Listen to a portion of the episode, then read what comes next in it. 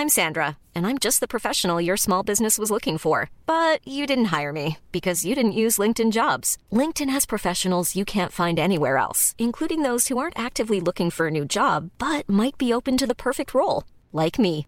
In a given month, over 70% of LinkedIn users don't visit other leading job sites. So if you're not looking on LinkedIn, you'll miss out on great candidates like Sandra. Start hiring professionals like a professional. Post your free job on linkedin.com/people today.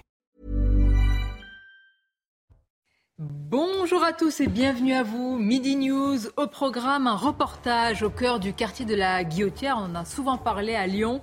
Un quartier petit par la taille, si vous le connaissez, mais immense par les problèmes. Guerre entre bandes rivales, bataille de territoire, trafic en tout genre. Et la question, veut-on vraiment résoudre les problèmes ou alors maintenir un équilibre précaire pour éviter L'étincelle dans ces quartiers, reportage édifiant à suivre.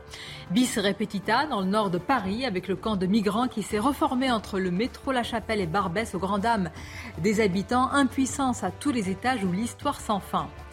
Coopérer ou périr, le discours et les propos apocalyptiques lors de la COP 27 du chef de l'ONU Antonio Guterres alarmé, faire peur, mais pour quels résultats on va voir euh, aussi euh, les actions hein, des écologistes ou des militants radicaux. Vous verrez, ils ont bloqué une course de moto ces derniers jours. Enfin, le retour, casquette vissée sur la tête. Donald Trump, showman devant l'éternel, promet une énorme annonce le 15 novembre. Surprise. voilà pour le programme. Nous invités dans quelques instants, mais tout d'abord, le journal. Bonjour à vous, Nelly. Bonjour Sonia, bonjour à tous. Et à la une de euh, l'actualité figure aujourd'hui la rencontre entre Emmanuel Macron et euh, les dirigeants des 50 sites industriels français les plus émetteurs de CO2. L'objectif étant bien sûr de baisser ces émissions sans toutefois baisser la production, précise l'Elysée. 50 euh, sites qui représentent à eux seuls 10% des émissions du pays. Leurs représentants seront reçus à compter de 15 heures et nous y serons bien évidemment avec Eric de Ritmaten. Au début de l'hiver, on se rend compte que de nombreux euh, locataires ne peuvent plus affronter l'augmentation euh, des prix de l'énergie dans les charges de copropriété et certains craignent d'en arriver à devoir quitter leur logement. Euh, certains ont accepté d'ailleurs de témoigner au micro de Vincent Fandège et Régine Delfour. C'est parti. En hiver chez William, il fait 27 degrés. Et il n'a pas le choix, car l'immeuble fonctionne au chauffage collectif. Dehors, il fait 16 degrés, c'est déjà chaud. Ça sert à rien de chauffer comme ça. Cela devient d'autant plus problématique que se chauffer devient un luxe. À cause de la hausse des prix de l'énergie, sa facture est passée du simple à plus du double depuis juillet dernier. L'équivalent de 1200 euros supplémentaires à l'année. Non, mais c'est surtout que c'est exorbitant. Vous vous rendez compte, 1200 euros, c'est un salaire, euh, c'est un salaire par an, quoi. Un autre voisin, lui, a vu sa facture mensuelle exploser de 150 euros. Seule solution envisagée, déménager. Bah, c'est 150 euros de moins pour les courses et, tout ça pour la, vie, euh, la vie actuelle. Enfin, jamais réussir à, payer encore ces loyers-là pendant, pendant un certain, je ne sais pas combien de temps ça va durer, mais là, ça devient plus possible. Face à la flambée de ces prix, certains bailleurs réagissent pour aider les locataires en difficulté. On a euh, actuellement 200 locataires qu'on suit. On essaye déjà de réactiver l'ensemble de leurs droits. Et après, soit on mobilise des fonds, euh, soit on leur propose d'étaler euh, sur plus de mois que ce qu'on a prévu au départ cette, cette dépense. Ce bailleur a demandé au gouvernement de baisser en urgence la TVA sur l'énergie, sans réponse pour le moment. C'est un thème que vous aborderez tout à l'heure dans le débat à Midi News avec Sonia. Ils sont plusieurs centaines de jeunes exilés afghans sous le métro aérien boulevard de la Chapelle en ce moment même. Dans le 18e arrondissement, ces réfugiés se sont d'ailleurs réinstallés à l'endroit même où euh, le campement avait été euh, évacué, vous vous en souvenez sans doute, le 27 octobre dernier. Mais cette situation pour l'opposition n'est plus tenable. Ainsi, Sébastien Chenu, il était l'invité de Laurence Ferrari aujourd'hui. Écoutez. Nous ne pouvons plus accueillir toute la misère du monde et je pense que cette image est absolument désolante. Euh, accueillir des gens pour les entasser euh, à des portes de périphériques ou sur des ports français est une image qui ne me convient pas. Je crois que nous n'avons pas les capacités de cet accueil. Ça souligne l'échec total euh, de la politique menée par Gérald Darmanin et Emmanuel Macron. On ne peut pas arriver sur le sol français et mettre devant le fait accompli les autorités et ensuite se maintenir si votre demande est déboutée. Les demandes d'asile doivent être faites dans les pays d'origine. L'accueil des migrants au cœur de l'actualité en Italie également. Le navire euh, humanitaire allemand Rise Above a accossé ce matin dans le sud de l'Italie. Il a débarqué les 89 personnes qui étaient à son bord. Pour rappel, deux navires humanitaires avaient déjà été autorisés à accoster dimanche à Catane, en Sicile, mais les autorités italiennes ont refusé d'accueillir l'intégralité des migrants rescapés procédant à, un tri entre passagers. Enfin, ces jours d'élection aux États-Unis, euh, les Américains qui sont appelés euh, aux urnes pour ce scrutin demi-mandat décisif, sans doute pour euh, Joe Biden, mais également pour Donald Trump, qui ça, pourrait lui servir de, rampe de, lancement dans la perspective de sa propre candidature à la Maison Blanche. En tout cas, il a promis une très très grande annonce de manière imminente. Écoutez.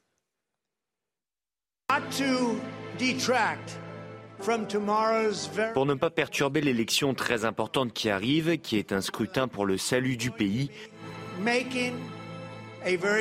je ferai une très grande annonce le mardi 15 novembre depuis Mar-a-Lago en Floride.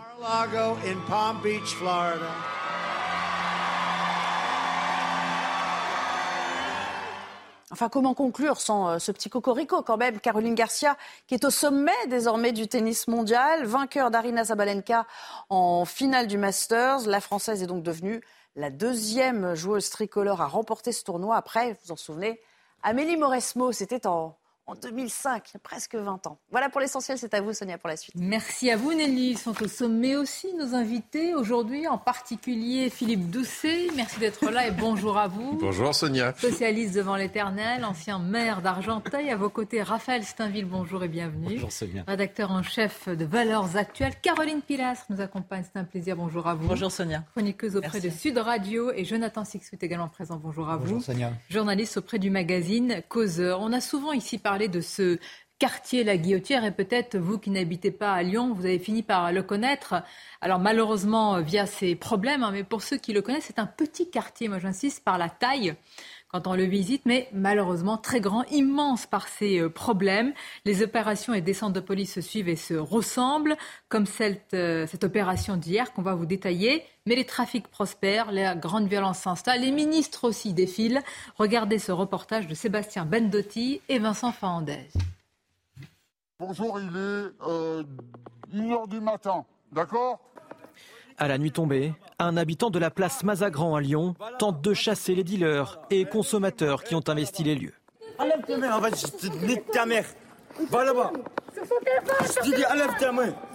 Des agressions comme celle-ci, des menaces et incivilités en tout genre qui rythment le quotidien des riverains.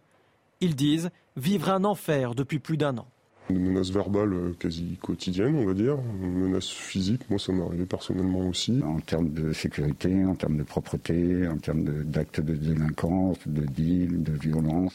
De jour comme de nuit, des dizaines de dealers et consommateurs s'installent ici, dans un marché à ciel ouvert. Nous avons vu se développer un vrai trafic bien organisé, des guetteurs aux quatre coins de la place, euh, des lieux de vente à la sauvette, dont un à proximité d'un terrain de jeu pour enfants et d'une rue qu'empruntent les collégiens du quartier. Malgré les appels à l'aide, les riverains se sentent complètement oubliés. Il serait grand temps de passer la seconde, euh, de mettre en place des vrais plans d'action. N'attendez pas qu'il y ait un drame. Euh, il, faut, il faut faire quelque chose maintenant. Certains habitants demandent notamment la mise en place de caméras de vidéosurveillance et le réaménagement en urgence de la place Mazagran. Alors, il faut faire quelque chose maintenant, mais ça, on l'entend depuis ce reportage. On aurait pu le faire il y a dix ans, de réentendre la chose. En fait, la vraie question, est-ce qu'on a encore le pouvoir et la volonté de faire quelque chose? Je disais, c'est un petit quartier, vraiment, par, par la densité et la dimension, il faut se rendre compte que ça peut être appréhendé hein, au niveau policier. Mais on finit par se poser la question, vous avez raison Sonia, parce qu'on finit par se demander s'il y a suffisamment de forces de l'ordre sur le terrain, parce qu'on sait que ce qui pose problème aujourd'hui, c'est euh, la façon dont, dont on a euh, réorienté des, policiers vers des charges administratives, notamment qui font que sur le terrain, il y a, il y a beaucoup moins de, forces de l'ordre. L'argument de dire on achète ainsi la, paix sociale me paraît euh, particulièrement irrecevable dans la mesure où ses habitants le disent on vit un enfer. Donc là, il n'y a pas de paix euh, sociale. Pour eux pour eux, Mais pour l'État, la paix sociale, c'est de ne pas euh, enflammer non, les choses. L'État fait quoi? L'État euh, couve, euh, comme une bonne poule, euh, des, des narco-quartiers, comme on parle de, de narco-État euh, également. Et à force de les couver, eh bien, ils prennent de plus en plus de pouvoir, de plus en plus d'importance, une euh, économie parallèle qui nourrit de plus en plus de monde à tous les sens du terme, des, des familles entières, des immeubles entiers, on le sait. Si vous voulez, ce qui est insupportable aussi, c'est qu'on le sait.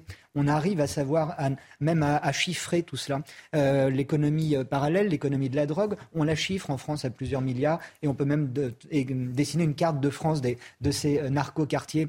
Euh, et vous avez parfaitement raison, et c'est ça qui aussi est intolérable en tant que citoyen, c'est que ce reportage, on aurait pu le, le diffuser il y a dix ans. Mais justement, au moment où, alors je ne sais pas si c'est à peu près la même date, c'est à la une de votre magazine où Laurent Oberton avait écrit euh, La France Orange Mécanique et Mm. avait essuyé vraiment une avalanche de, de critiques et bien plus que cela, parce qu'il avait décrit eh bien, ce que l'on voit. C'est prémonitoire. Ouais, exactement. Bah, La question, c'est euh, est-ce qu'on est en train de chercher un équilibre précaire? Et finalement, on dit qu'on lutte contre le trafic. On le fait d'ailleurs, en partie quand même. Il y a parfois des interpellations, mais on se dit ne pas aller trop loin, justement pour pas qu'il y ait un déséquilibre et de mettre une étincelle dans ces quartiers, Philippe. Moi, je pense qu'il n'y a pas, enfin, le déséquilibre, euh, il existe euh, déjà depuis longtemps, parce que le- que ce soit l'État ou les gouvernements successifs, aujourd'hui, personne n'a intérêt à ce que cette situation euh, perdure. On a une difficulté majeure dans ce pays, c'est qu'on est aussi sur une, une omerta sur euh, sur la consommation, euh, notamment de, de cannabis. Alors, je ne sais pas si à Guillotière il y a du cannabis ou s'il y a d'autres Euh, drogues. je crois qu'il y a deux- Arrête, il y a tout. Donc, Il y a tout, euh, donc euh, la, difficulté. Vous pensez que parce qu'on va légaliser, les trafics vont s'arrêter, la grande Ah, je, moi, violence je pense que, ah oui. bah, en tout cas, je pense qu'il y a deux choses. Il y a un million de consommateurs jour de cannabis en France. Euh, il y en a la moitié en Ile-de-France. Donc, quand vous avez autant d'acheteurs, et ça touche tous les âges, toutes les catégories sociales, etc.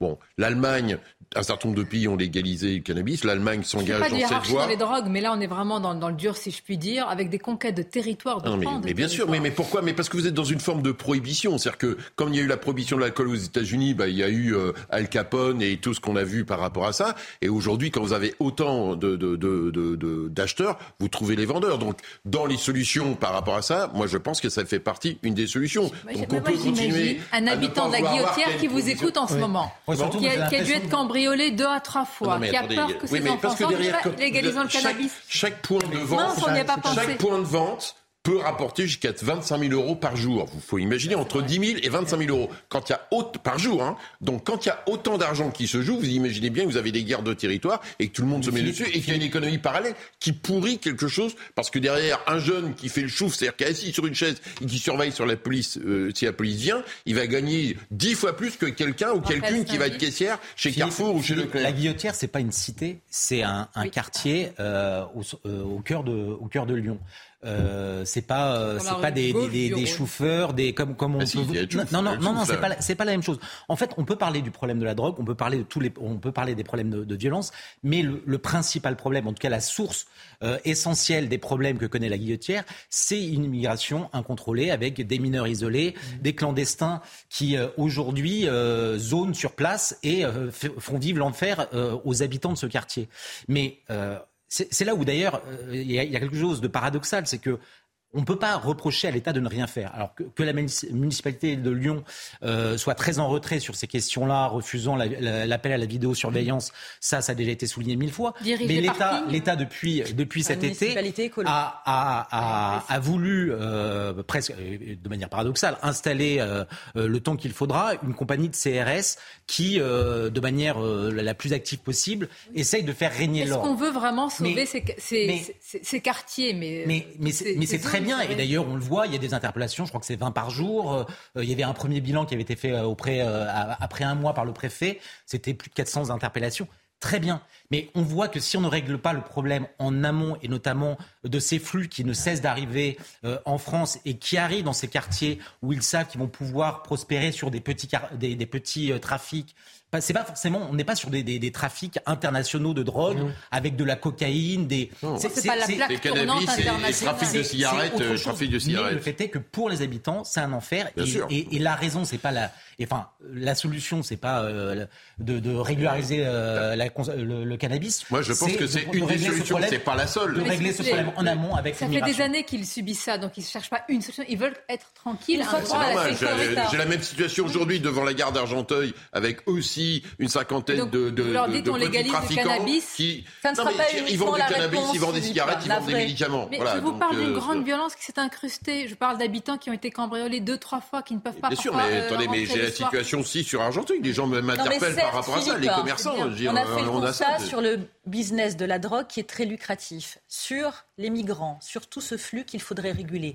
Mais l'incivilité et la violence que vivent ces riverains est insupportable. Quand ils nous entendent, nous, au sein de nos alcôves, mais ils ont envie de pleurer, clairement, parce que ces gens-là, concrètement, ne peuvent pas rentrer ou sortir ou se balader hein, dans leur quartier tranquillement sans prendre le risque d'être agressés, ainsi que leur famille. Bien sûr qu'il y a une impuissance de l'État. Il y a des choses qui sont faites. Les policiers, je vous rejoins Jonathan, font leur maximum, mais sont en sous-effectif. Aussi, il y a le joug de la municipalité. À partir du moment où vous avez une politique qui n'est pas volontariste euh, sur la question sécuritaire, les euh, riverains demandent, qu'est-ce qu'ils réclament en règle générale? Ils demandent plus d'effectifs de police, ils demandent de la vidéosurveillance, et pour l'instant, ils ne sont pas entendus par la mairie de Lyon. Donc il y a un moment donné, hein, comment est-ce que ça va se finir une fois de plus? C'est dans ce quartier comme dans d'autres quartiers, vous avez raison, c'est une gangrène nationale. Mais ça va être encore la loi du talion. Chacun va devoir se défendre lui-même. Et ça n'est pas normal dans un État de droit. Et bien sûr que l'État, et quelles que soient les majorités, ont peur de l'embrasement, achètent la paix sociale, comme ce qui s'était passé en avez bien qu'il 2005. reste? C'est très courageux, les exemples. même, Mais ils euh, n'ont pas le choix ils n'ont pas le choix, financièrement. C'est ça, mais exactement. Voilà. Regardez la réaction des, des autorités, on va voir euh, sur les, euh, les réseaux sociaux. Alors il s'agit effectivement de la préfecture. L'action de l'État ne faiblit pas à la guillotière, notamment place Mazagran dans le Lyon 7 ce soir lors d'une opération, etc. etc. Bon, il, il est vrai, ce que je disais, les opérations euh, difficiles de repro- Le ministre y était. La- Tous les ministres quasiment de l'Intérieur, Sarah, sont déjà passés. Jonathan Sixou, bon voilà. Oui, mais parallèlement à cela, vous avez le message de la municipalité. Le maire de Lyon euh, euh, affiche un, laxisme assez euh, déroutant en la matière. Vous avez effectivement la préfecture, vous avez effectivement le, ministre de l'Intérieur, etc. Heureusement qu'il y a des, interpellations sur, le terrain, mais quand vous avez un discours de, l'autorité municipale qui dit non, on va pas mettre de, de, de caméras et qui continue de, tenir un discours totalement hors sol, qui correspond parfaitement à, à ces responsables politiques qui euh, entretiennent une idéologie doctrinaire comme ça, qui, qui n'est absolument pas en phase avec la réalité vécue par les gens euh, au quotidien, la, situa- la la situation ne pourra pas correctement évoluer. En amont, l'immigration? Vous vous souvenez de ce, du film Bac Nord? Parce que là, on parle des opérations de police et des descentes. Il y en a euh, à la Guillotière à Lyon. Dans le film Bac Nord, il y en a une très très grosse opération qui finit par tout déséquilibrer, tout un écosystème, et finalement tout se retourne contre ces policiers euh, et l'État. La question que je vous pose, c'est est-ce que véritablement on ne va pas plus loin? Parce qu'on se dit ça peut être euh, plus grave et que ce sont des quartiers qui sont en partie, ah bah, pardon Philippe, Oui, mais moi je pense que. qui, qui fait la loi Non, mais- Là, c'est oui, c'est enfin, ni vous, ni la, police, ni l'État, ni le maire. électoralement, euh, il n'y a pas un gouvernement qui ce que cette situation perdure. Je pense qu'il y a une difficulté. Pourquoi ils il y a votent des pas, ces gens? difficultés. Pardon Ce ne sont pas des électeurs exemplaires, ces gens. Pourquoi Non, mais électoralement ça pose de problème mais parce que ceux dont- qui ont été dans le premier reportage, ceux qui sont tous Ah les bah. voisins qui sont embêtés, euh, tous les riverains qui sont embêtés, eux, ce sont des électeurs. Bah, eux, ils voteront Donc, le jour où quelqu'un fait le ménage Donc, dans ces quartiers. Donc, Oui. quand vous êtes aujourd'hui un Ils État, votent, ou alors ils euh, sont euh, ou très éloignés de la politique, ils sont désespérés. Mais en attendant, potentiellement, potentiellement, ce sont des électeurs. Donc, euh, je veux dire, tout État et tout gouvernement a intérêt à, euh, à- qu'ils puissent vivre tranquillement Philippe, par rapport à est-ce que ce gouvernement ne s'intéresse pas d'abord, je ne dis pas qu'il les délaisse, qu'il les méprise, mais il ne s'intéresse pas d'abord aux gens qui sont dans les métropoles, qui sont intégrés, et finalement ceux-là comptent Là, pour rien. Pardon, vous le dites souvent d'Emmanuel Macron vous-même. Oui, mais d'accord, mais en attendant, vous avez intérêt à ça. Moi, quand je vois la Oui. situation sur Argenteuil, parce que je suis dedans, aujourd'hui, avec ce qui se passe sur, euh, devant, euh, devant la gare, je vais chercher, avant, j'allais chercher ma fille, maintenant, je vais chercher ma fille et mes garçons euh, quand ils arrivent de la gare, parce que c'est devant la gare, tellement le sentiment d'insécurité s'est installé. C'est un sentiment Et donc, bah, le sentiment d'insécurité. Est-ce que c'est un sentiment Quand Non, vous me que dites veux les garçons viennent que avec moi, je, moi, je ne, je ne veux pas prendre 2% de risque.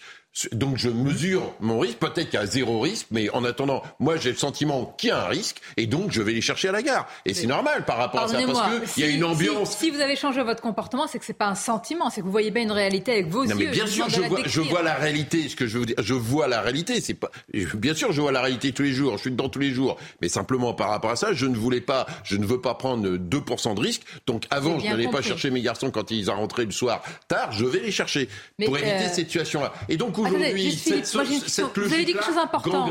Électoralement. Une citoyenneté par rapport à ça. Et donc, électoralement, tout le monde a intérêt à intervenir. et d'ailleurs, je pense que le maire de Lyon aura une facture politique du ah fait bah, de ne pas vouloir installer ta vidéosurveillance, etc. À qui, euh, ces gens, qui s'intéressent à ces gens aujourd'hui? Qui les écoute? À part les reportages que nous passons d'année en année, qui les écoute? Non, mais vous avez raison. Et, en fait, euh, probablement que ce sont des électeurs, mais probablement que ce sont des électeurs qui se sont réfugiés dans l'abstention parce qu'ils sont désespérés euh, de, voir la situation se, se, dégrader sans qu'aucune municipalité euh, ne prennent en compte leur désespoir. Euh, euh, aux dernières municipales, le, maire de Lyon a été élu, mais avec 30% de, des, voix de, participation.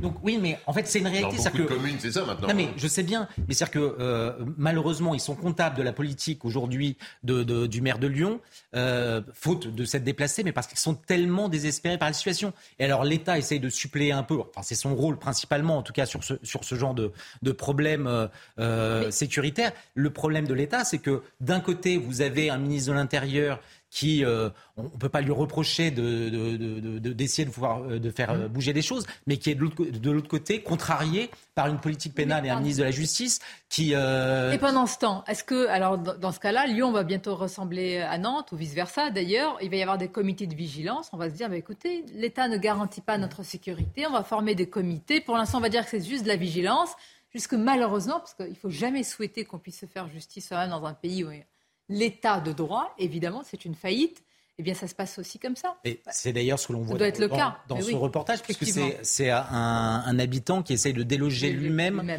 les, trafiquants qui sont, euh, qui sont au pied de, de, son immeuble. Donc c'est une réalité. Les, les, les gens euh, euh, prennent, prennent leur sécurité en main à défaut de pouvoir compter sur une police qui est en sous-effectif, qui malgré ses efforts ne peut pas tout faire. Et donc on, on s'en retrouve à, à, ce genre de situation avec les risques euh, que l'on fait porter sur, sur ces personnes qui essayent de se protéger. Alors qu'est-ce qu'on fait? On laisse le problème s'aggraver hein? Moi, c'est ça que j'aimerais mmh. savoir. Ah Quelle est la solution? Évidemment, c'est pas vous hein, que j'attaque. Non, mais Caroline, moi, je, l'ai dit, je dis, euh, le principal problème aujourd'hui, c'est cette immigration de masse incontrôlée. Euh, qui, qui, arrive. C'est-à-dire qu'aujourd'hui, on, on se contente de gérer les conséquences d'une situation qui, en amont, est catastrophique. Donc on, peut prendre notre petite cuillère, expulser euh, euh, quelques OQTF. Donc vous dites qu'à long terme, parce que le temps de changer le braquet et l'idéologie, ça prendra quelques années et qu'il y ait les effets, à long terme, là, ces habitants, voilà. Regardez, on dit, écoutez, c'est comme ça. Regardez, la, situation s'est enquistée. On nous annonce une loi qui a été différée parce qu'il fallait d'abord débattre au Parlement euh, de, des questions de, alors qu'il y a une urgence à, changer de braquet dès maintenant. Donc Elisabeth Borne, on, le voit, n'est pas dans, dans une offensive, euh, n'est pas sur le même pied que, que son ministre de l'Intérieur. Ah, ça, ça, on est d'accord. Mais la situation n'est pas née de ce gouvernement. la situation, vous avez déjà dit, on aurait vu ça, ce reportage dans 10 ans. Qui bien sûr, avec les amis socialistes de M. Doucet, on serait dans la même situation. Ce serait pire. oui, sûrement. Non, non, mais non, mais ce qui est ah, vraiment. Franchement, vous êtes un peu taquin. Mais... Vous voulez que je sois taquin aussi, je peux le faire. Non, mais ce qui fait mal au cœur. La diminution de 15 000 effectifs de police, c'est quand même le euh, camarade Sarkozy qui l'a fait. Euh, les logiques sur une justice paupérisée, euh, c'est Jean-Jacques Urvoas qui a réussi à augmenter le budget. Est-ce que tout dépend des moyens Est-ce que tout dépend des moyens Est-ce que c'est il y a des associations plus de policiers, plus de magistrats pour qu'on résolve les problèmes Bien sûr, hein, c'est un mélange entre la justice et l'État. Et heureusement qu'il y a des associations qui viennent aussi en aide à ces riverains. Parce que moi, je pense à eux. Mm. Je pense au manque de considération et au mépris que vivent ces gens-là avant toute chose. Bien sûr, Raphaël, vous avez raison. Beaucoup sont sans doute des abstentionnistes, mais vous avez aussi beaucoup qui ont voté hein, pour les extrêmes. Et on ne peut pas leur reprocher parce qu'ils veulent un mieux vivre. Ils veulent simplement être tranquilles pour rentrer et sortir chez eux. Enfin, je sais pas, c'est la base de la citoyenneté. Et ils n'ont même pas Déjà, accès la première des libertés. Exactement. Moi, je la sécurité, la première des libertés. Je ne voudrais pas désespérer Landerneau, mais d'une certaine manière, euh, euh, on peut parler des questions de justice et de police, mais la vérité, c'est que la politique migratoire n'est pas du ressort de, on va y venir. moins en moins. On va y venir. On a délégué euh, à, l'Europe le soin de, définir les politiques. On a délégué à l'Europe, mais c'est sur notre sol euh, qu'on subit les conséquences et qu'eux-mêmes subissent les conséquences parce que quand on voit ce qui se passe dans le nord de Paris, quand on voit les problèmes sanitaires et évidemment et, tout ce qui s'ensuit avec le, froid qui arrive, c'est pas des conditions dignes d'une part. Et ce que vous dites, c'est que ça entraîne ces conséquences un petit peu partout en France. Problème insoluble. Je vous poserai la question et vraiment, vous allez voir euh, ce, ce sujet parce qu'il y a quelques semaines, on en a parlé et j'ai compté depuis euh, le début de l'année c'est 16 fois que le camp au nord de Paris a été démantelé. C'est délirant. 16 fois. Et à chaque fois, on dit démantelé, on montre les opérations, le ministre se félicite, et voilà, ça se reforme. Une courte pause et on en parle. La suite, est-ce un problème insoluble? Alors je fais attention quand je dis ça parce que on nourrit quelque part, euh, j'allais dire, pas le sentiment.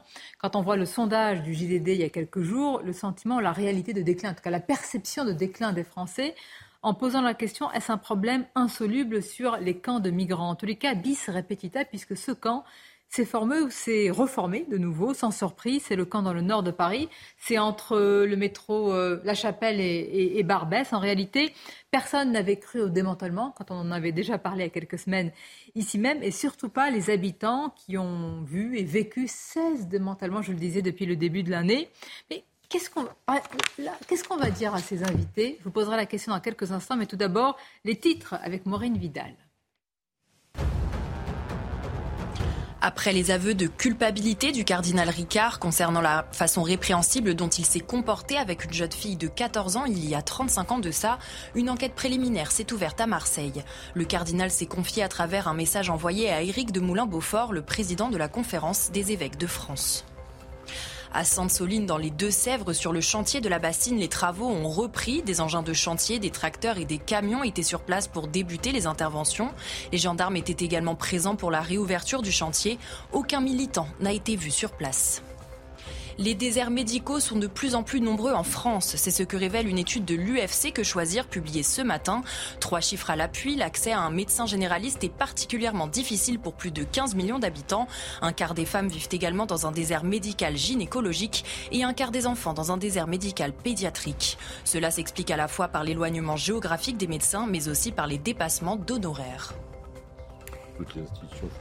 Si rien n'est fait maintenant, rien ne sera jamais fait. C'est peut-être euh, ce que pensent beaucoup de ces euh, alors, habitants. On a parlé de la Guillotière, on va parler de, Paris. Je vous parlais de ce camp qui s'est formé de nouveau au nord de Paris. Vous les voyez probablement, hein, puisqu'on circule beaucoup dans la capitale. Vous avez dû voir ces tentes. Alors, je n'ai même pas besoin de vous décrire les, conditions, ni pour les migrants eux-mêmes, ni pour les habitants et les riverains, qui tiennent peu ou prou le même discours que les habitants il y a quelques instants de la, de la guillotière. Qu'est-ce qu'on dit, là encore, à ces, euh, à ces personnes, Raphaël Steinville Attendez le prochain démantèlement? Déjà, moi, il y a quelque chose qui me frappe, c'est dans la, dans la manière dont les médias euh, parle de ce sujet, c'est qu'on présente toujours euh, ces, personnes comme euh, des migrants, des exilés. La vérité, ce sont des clandestins. Ce sont des clandestins et qui sont là en grande partie, en tout cas médiatisés et organisés à dessein, avec l'aide, la complicité d'associations, en l'occurrence Utopia 56, qui ne cache pas qu'elle qu'elle agit contre l'État, euh, qu'elle a des visées euh, sans, sans frontiéristes euh, et qu'elle est très très proche de l'extrême gauche. Pourtant, elle a des subventions. Alors, elle n'a pas de subvention de l'État, elle, elle, les refuse, c'est uniquement des, des, dons privés et un certain nombre d'entreprises via des fondations qui abondent au fond de cette, de, de cette association. Mais c'est sidérant de constater dans leur discours, et d'ailleurs même les renseignements territoriaux euh, pointent du doigt euh, les liens euh, très proches de cette association avec l'extrême gauche radicale, et on, en fait des caisses sur la générosité de ces gens. Moi j'aimerais qu'ils pensent d'abord à, ces, véritables exilés, de l'intérieur, ces habitants de quartier qui aujourd'hui sont en France mais vivent comme s'ils étaient euh, dans, un, dans un pays euh, tiers-mondisé qui ne ressemble plus à la France. Donc moi, c'est ça qui me rend dingue dans cette situation. Et on connaît leur discours. C'est à chaque fois davantage de, centres d'hébergement euh, d'urgence pour ces migrants et ces, ces clandestins et ils les obtiennent souvent. Mais c'est toujours d'autres clandestins qui viennent succéder à d'autres clandestins. Et l'État devrait mettre toute son énergie à renvoyer. C'est-à-dire qu'en fait, aujourd'hui, on n'est même pas sûr que ces, euh, ces clandestins soient éligibles euh, au, droit d'asile. C'est ça aussi. Et, et, on pourrait même s'interroger, parce qu'on voit très, l'une des questions euh, lorsqu'on parle de ces questions migratoires, c'est le dévoiement du droit d'asile aujourd'hui, avec un certain nombre de, de, de, de clandestins qui, se, prétendent, se prétendent réfugiés, mais est-ce qu'ils sont compatibles? Est-ce qu'ils adhèrent seulement euh, aux valeurs de notre pays. Vous en appelez l'État, mais il n'y a plus que les mots en réalité. Euh, voici le, le communiqué, on va, le, voir dans quelques instants, de la préfecture. En fait, même, je pense que si on a interrogé euh, le ministre de l'Intérieur qui avait organisé, en tout cas pris part à ce démantèlement, il va dire écoutez, on va le démanteler de nouveau. Mais qu'est-ce qu'on peut dire d'autre là? Quand les bateaux arrivent et se succèdent, à part Humanity, il y a trois autres bateaux qui arrivent. Alors non pas, ils sont plutôt du côté des eaux norvégiennes, mais que peut-on dire face à cet afflux de migrants, sachant que ça va aller crescendo, migration euh, climatique, économique, politique? Bah, tant qu'il n'y aura aucun signal de volonté politique, là, ça va être euh, open bar pour, toute la, pour, pour, tous ces, malheureux euh, pendant des décennies et des décennies. On parle des États-Unis parce qu'il y a les élections de mid-term aujourd'hui. Euh, vous savez, le premier opposant au mur que Donald Trump voulait construire à la frontière mexicaine, il s'appelait Joe Biden. Joe Biden arrive à la Maison-Blanche, que fait-il Il finit le mur de Trump et il le renforce même à certains points de, passage qui s'avéraient être ingérables. C'est simplement de la réaction de la gestion politique. Nos, des responsables français et surtout européens nous montrent que ils refusent de gérer le problème. Savez-vous qu'il y a eu un campement similaire qui a duré plus d'un an, place de la Bastille. Il y avait 150 euh, euh, euh, immigrés illégaux qui étaient là. Il n'a pas été démantelé parce que les riverains ont été entendus, parce que les autorités ont dit stop, ça suffit. Ce campement a été démantelé parce qu'un contrôle sanitaire a révélé que ces personnes avaient la gale. Si vous voulez, il y a un vrai problème euh, de, gestion même de, ce type de, manifestation. Il y a le volet humanitaire, parce qu'on parle quand même d'être humain, et c'est terrible de, devoir dire on ne peut pas euh, accepter la misère du monde, on ne peut pas, parce que derrière les mots, il y a des réalités humaines. Euh, on ne peut pas ne pas y penser. Mais la France n'est pas une sorte de, plateforme comme ça, faite. C'est pas une sorte de droit de, l'homme à la carte. À la carte. je reprenais l'interview que, vous a accordé Laurent Bertrand, et lui, il dit en fait, tous les. Alors, pas être apocalyptique, mais il dit que tous les ingrédients d'une forme d'explosion euh, sont, sont, réunis. Alors, il cite euh, le. Alors, c'est pas un sentiment pour lui, hein, c'est l'insécurité, le déclassement, euh, etc., la justice qui va pas. Et dans le, sondage dont je vous parlais, véritablement, et quelles que soient les, les convictions politiques des Français, ils sont une majorité à, dire. Ça ne marche pas. déjà, pour nous, les, les, services publics ne marchent pas. Alors, comment est-ce qu'on peut encore accueillir? Comment? C'est vrai que là, j'ai vu, je crois c'est dans le point, ça va sortir dans le point, un sondage euh, d'un nouvel institut de sondage, enfin, qui a déjà quelques mois, qui s'appelle Cluster 17. C'est vraiment, d'ailleurs, les analyses qui sortent sont tout à fait intéressantes. C'est qu'on sent bien, effectivement, que la France est tellement construite autour de son État, d'ailleurs on dit un État-nation, et on est d'abord nous un État quelque part avant d'être une nation, c'est l'État qui a fait la nation, que quand l'État se délite euh, par rapport au service public. Les, gens, les Français ont le sentiment que l'État se délite et du coup que la France se déclasse par rapport à ça. Parce qu'effectivement, on se dit euh, l'hôpital, l'école, euh, la justice, les prisons, la police, etc. Eh ben, et, donc, est-ce qu'on peut encore accueillir? Non, mais moi, je, alors, à titre personnel, moi, je suis pas pour l'idéologie no border, comme on dit. Hein, donc, euh, moi, je suis pas. Je pense qu'il y a des frontières, euh, qu'un qu'un pays, c'est comme une maison. Il y a des portes, il y a des fenêtres, euh, voilà, et que. Mais alors, quand on laisse la fenêtre ouverte, il y a des frontières. et la porte ouverte. La porte, mais, mais qui veut fermer vraiment la porte Moi, je suis pour une immigration régulée, comme des pays comme le Canada le font. Philippe, Philippe est-ce que ça va encore dire quelque chose? Je suis pour une, une immigration régulée. Ah, moi, je pense que ça veut dire quelque chose. Non, mais aujourd'hui, c'est Aujourd'hui, c'est euh, aujourd'hui il y a on n'en est plus là. C'est fini. C'est fini. C'est plus euh, possible. Non mais vous êtes en train de vider à la cuillère la, la Méditerranée. Non mais aujourd'hui, moi, c'est mon point de vue. Je pense que derrière, on voit bien d'ailleurs dans les demandes, y compris euh, du MEDEF, euh, que sur un certain nombre de métiers en tension, d'ailleurs même euh, le, le, ministre de l'Intérieur va essayer de... Et aujourd'hui, il y a des sans-papiers qui travaillent dans des entreprises, dans des boulangeries, tout ça. On a, on a un certain nombre de cas autour de ça. Donc, vous avez cette question-là. L'immigration du travail, c'est peanuts par rapport au reste de l'immigration. Derrière, il y a deux choses. Face à ce qui est le, le chaos du monde, je pense que l'Europe forteresse où il n'y a personne qui rentre, ça n'existe pas. Voilà. Et donc, soit Comme on, en est loin, à travers un système de portes, avec des quotas, avec une immigration régulée. Ah non, mais ça fait, possible. ça fait 40 ans qu'on le fait. On, peut continuer. Mais écoutez-moi, pourquoi est-ce qu'on a fait, Philippe, Philippe, zéro Philippe, zéro tape à la porte. Pourquoi est-ce que la politique qu'on a fait il y a 40 ans ne produirait pas les mêmes effets désastreux? Mais parce qu'il y a 40... Non, mais parce que... Euh, on, ne fait que ça, en fait. Les métiers sous tension, on le fait en réalité. Les quotas, on les fait en réalité. Mais bien sûr ah, que non, mais Aujourd'hui, il y a pas, aujourd'hui, vous n'avez pas un système de quotas comme les Canadiens l'ont fait. C'est pas vrai. Aujourd'hui, il n'y a rien de maîtrisé. Hein. Et potentiellement, ce qui peut arriver, hein, et qui est regrettable à mes yeux, comme aux yeux de la majorité d'entre nous, c'est que ça se finisse en guerre civile. C'est ça la réalité. Premièrement, ça n'est pas de l'accueil. On nous traite de racistes quand on dit hein, ces personnes devraient être renvoyées dans leur pays. Mais excusez-moi, vivre dans ces conditions, c'est indigne. C'est survivre, se brosser les dents, porte de la Chapelle ou à la gare du Nord, dans les caniveaux. C'est ça qu'on appelle, on appelle accueillir des ah, personnes. C'est pas ce que j'ai dit. Hein, faut pas. en train de euh, vous critiquer. Hein. C'est pas du tout euh, euh, contre vous. Mais simplement, on n'en est plus à faire des grands discours et les gens en ont marre du politiquement correct. Premièrement, pour ces gens-là, dans le lot, évidemment qu'il y a des mineurs isolés hein, qui viennent d'Afghanistan. Évidemment que c'est compliqué de les renvoyer en Afghanistan et d'être sous le joug des talibans parce qu'ils mettent en danger euh, leur vie. Dans le lot, il y a également des réfugiés qui ne sont pas en situation de guerre, comme les Marocains, les Tunisiens, les Algériens. Qu'est-ce qu'ils ont à faire chez nous? C'est la question que je me pose. Et vous parlez à plein de Français qui, une fois de plus, sont transpartisans. Ils vous disent, nous, ça fait des dizaines d'années qu'on fait des demandes pour des logements sociaux. On suit le chemin des écoliers, on refait les dossiers et malheureusement, on n'obtient rien. Et certaines de ces personnes, quand ils arrivent sur le sol français, sous OQTF, arrivent à en obtenir. Navré, mais ça s'appelle de l'injustice et de l'inégalité aussi. Hein. Donc, il faut bien répondre à toutes les situations. Donc oui, c'est inhumain de recevoir ces gens comme ça. Et une fois de plus, j'en ai marre qu'on nous taxe de fachos et de racistes quand on en fait le constat. Parce que les gens qui nous font des leçons de morale du matin au soir et qui sont aussi essentiellement à la gauche de la gauche feraient bien de s'en occuper. Hein. Parce qu'heureusement qu'il y a aussi ces associations.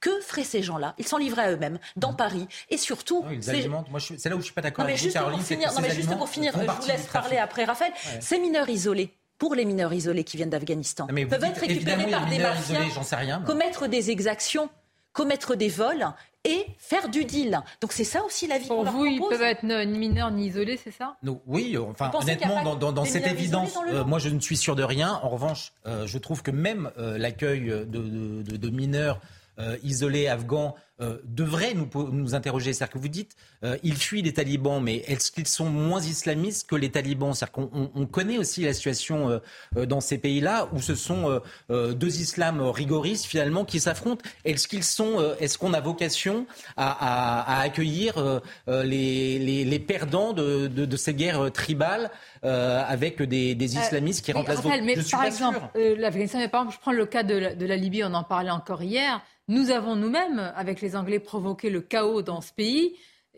et donc provoqué aussi des vagues migratoires. C'est difficile de dire après, écoutez, non, non, on a provoqué, euh, un, on a créé une sorte de trou noir sécuritaire en Libye, mais on n'est pas responsable parce que les gens euh, partent et prennent le bateau au risque de leur vie. C'est pour ça qu'on ne peut pas comparer la situation libyenne et afghane. Non, je ne compare pas. L'Afghanistan, c'était une, guerre pendant évidemment très longtemps. Mais par exemple, sur, euh, il y a beaucoup de. C'est sûr que vous avez plein de pays en Afrique où il n'y a pas d'État. La Libye, il n'y a pas d'État. Il y a deux gouvernements qui s'opposent. Donc, on a, on, a, on a quand même déséquilibré toute la région, y compris la Tunisie, etc. On a provoqué encore plus de vagues migratoires. Voilà. Est-ce qu'on ne doit pas se regarder en face nous-mêmes? Non, mais d'un point de vue historique, bien évidemment que le régime de Kadhafi était à la fois monstrueux et en même temps parce que c'est un régime autoritaire euh, et qu'on lui avait, euh, euh, d'une certaine manière, délégué le contrôle de, de, des frontières et des flux des, migrants. il y avait beaucoup moins de, migration qui passait par, par la Libye. mais d'une certaine manière, moi, ça, me fait penser, c'était un livre, je crois qu'il est, il est paru en 79 ou en 15 années 70, c'est Le Camp des Saints, aujourd'hui, euh, qui était prémonitoire. Euh, aujourd'hui, on est face à des, des vagues euh, qui, sont, qui sont gigantesques de, de, de, clandestins qui arrivent un peu de toutes parts en Europe. Et euh, on voit la fragilité de nos dirigeants qui, parce qu'ils sont euh, euh, drapés de, beaux sentiments, de, l'accueil, de générosité, ne réalisent pas à quel point ils sont en train de suicider leur, peuple. pour, essayer de faire sans, sans, faire face véritablement à ces, flux qui arrivent. Donc problème. de l'autre côté, il y a ce que, euh, ce que Douglas Murray appelle le suicide de l'Occident. Donc vous avez effectivement des, idéologies euh, qui, s'opposent de ce point de vue-là. Pour rejoindre ce, que vous disiez, euh, le premier contingent de réfugiés en Europe, il vient d'Afghanistan. Ce sont des, réfugiés afghans. Et plus de 80% d'entre eux mettent la charia, la loi islamiste, islamiques devant. sont des hommes. De, et ce sont quasiment exclusivement des hommes et ils la mettent devant la loi des, des pays qui les accueillent. Comment faites-vous pour accueillir, comme euh, tu le disais, correctement et ensuite faire en sorte d'être respecté euh, en tant que tel? Je note une chose, j'aimerais envie de dire, pendant ce temps-là, concernant ces campements démantelés et redémantelés sur ce site précisément, euh, Sonia de la, Chapelle, je lisais d'un il y a quelques semaines dans le Parisien, un élu euh, euh, écolo du 18e arrondissement qui disait que euh, c'était embêtant qu'il y ait ces campements, etc., etc., mais, que mais qu'ils allaient poursuivre tout le parce que ça fait là, c'est sous ce métro aérien, ça fait un kilomètre ou un kilomètre deux. la, la, mairie avait fait tout un, de plantations urbaines, de, de, de, jeux fléchés, de machins comme ça pour amuser les gens. Et ils ont été un peu embêtés parce qu'effectivement, entre deux campements, euh, ils remettent, ils reconstruisent, ils replantent des, des, des, des légumes, etc. Et puis c'est forcément détruit et, euh, euh, à chaque campement. Et l'objectif de la municipalité, c'est de dire non, mais on va remettre des plantes, on va remettre des, vergers urbains, on va remettre des parcours ludiques, etc. C'est encore une fois un peu comme dans, dans le domaine de, de, Lyon, si vous voulez, un, refus du, du, du réel, un refus de voir ce que pourtant on a mal malheureusement sous les yeux depuis des années. Vous m'offrez une transition formidable, si je puis dire, parce que j'allais parler. Alors, je ne veux pas les appeler les écologistes, parce que je veux dire, euh, je pense, on a la faiblesse de faire attention aussi nous-mêmes à la planète, d'être écologiste, d'avoir une fibre écologiste. Et donc, je me demande pourquoi ces militants radicaux, il faudrait les appeler des écologistes. Ils ne le sont pas, mais la question, surtout que je vous pose, c'est jusqu'où iront-ils? Alors, je peux vous citer, évidemment, vous avez vu ces mains et parfois même les têtes hein, collées sur les, plus grandes peintures euh, dans les musées euh, mondiaux. Il y a aussi maintenant, euh, évidemment, le blocage des autoroutes, et vous le voyez derrière nous à, l'image. Et puis, quand ils viennent perturber une course de moto qui a été totalement sabotée, avec des risques quand même importants, évidemment, vu les vitesses dans ces courses-là. Regardez, ça s'est passé. ça s'est passé il y a quelques jours et tout ça est raconté par Sophia Dolé. Alors que la course est lancée, rapidement, certains motards se perdent. D'autres tombent en panne d'essence, faute d'arriver à retrouver les points de ravitaillement. Les organisateurs constatent alors que le parcours a été saboté par mesure de sécurité. Ils décident d'interrompre la course avant la fin, mais certains pilotes se sont déjà perdus loin des tracés initiaux. Le, dernier pilote, il me semble qu'il a été retrouvé, il était minuit et demi. Ils ont retrouvé deux pilotes euh, qui étaient en hypothermie parce que bah, le soir, euh, il faisait moi, quand mon, copain est rentré, il faisait moins 1 sur la route. On était dans la voiture, il faisait moins 1 dehors. Les 400 motards devaient parcourir 150 km sur des sentiers du sud de la Creuse, un parcours validé en amont par la préfecture. Parmi les organisateurs, certains suspectent les militants écologistes d'être à l'origine de ces sabotages, faisant preuve de mécontentement quant à la tenue de cet événement. Huit mois de travail anéantis par quelques fanatiques. Alors je ne sais pas de quelle mouvance ils sont, hein. Euh, je ne vais pas. Bon, il y a des gens qui ont été identifiés pour un blocage sur le, sur le parcours. C'est un sabotage euh, sous, sa, grande forme. Une accusation que ces derniers réfutent. Les organisateurs ont porté plainte et espèrent que l'enquête fera toute la lumière sur cette affaire. Voilà, saboter une course de moto, bloquer des autoroutes, coller leurs mains ou leurs têtes à la glu sur les plus grandes toiles, mais c'est au nom du bien. Donc tout va bien. Eh, pour vous sauver, sauver la planète, ils seraient prêts à faire beaucoup de choses. Vous devriez leur être redevable, tout ça, leur remercier. Le, pire, c'est que leurs actions sont presque légitimées par euh, un certain nombre de responsables politiques en France, mais aussi internationaux. Le président de la COP 27, lorsqu'il tient des discours apocalyptiques, euh, ne fait qu'entretenir finalement les raisons d'être de leur combat écologique euh, aujourd'hui. Euh, mais on voit à quel point leurs actions sont, sont, sont dangereuses. dernièrement, on a vu, je crois que c'était Porte de Bercy, une, autoroute, une route qui était bloquée avec un couple de, de parents qui avaient un enfant asthmatique dans leur voiture et qui, qui craignaient pour, pour leur enfant. Et sans qu'aucun de ces, de ces, de ces militaires militants euh, écologistes ne prennent euh, la peine de, bouger pour laisser passer cette euh, voiture. Donc c'est ça qui est terrible, c'est qu'ils ils sont inconséquents et d'une certaine manière, leur action, enfin, mesure, je pense qu'on a du mal à mesurer à quel point aujourd'hui l'écologie telle qu'elle se pratique et, les, ambitions politiques euh, euh, aboutissent aussi au chaos. Ah, ça, ça m'intéresse. Au, au, chaos on va en parler. politique euh, Parce que là, je vous ai mis une petite mise en bouche. Hein. On va en parler à partir de 13h. On va marquer une pause. Mais je sais que Régine Delfour, notre journaliste, nous parlions de ce qui se passe dans le nord de Paris, vient d'arriver à proximité justement de ce camp clandestin. Régine Delfour, voilà, on vous voit à l'image. Régine, Régine on, parlait de cela. c'est, je crois, 16 démantèlements depuis le début de l'année. On a couvert ici sur CNews le dernier démantèlement. Quel est votre sentiment Vous couvrez souvent ces actualités quand vous êtes arrivé là il y a quelques instants sur place?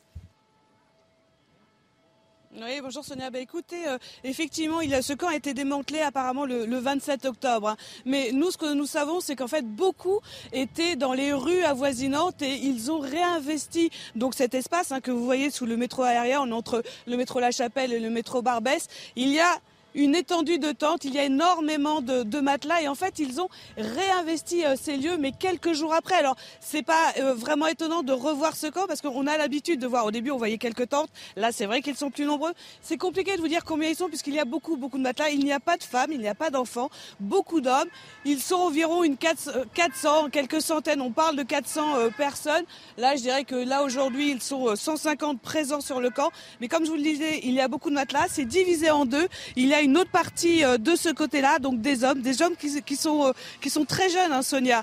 Et, euh, et, vous voyez cet état dans lequel ils vivent, ils sont parfois même le sol, vous voyez beaucoup, beaucoup de, détritus et les riverains dont on a pu, on a pu s'entretenir avec quelques riverains qui sont assez inquiets parce que les conditions sanitaires sont déplorables. Hein. La dernière fois, ils ont évacué ce camp parce qu'il y avait la gale, mais en fait, il y a toujours des maladies qui sont persistantes. On parle aussi de la tuberculose, Sonia.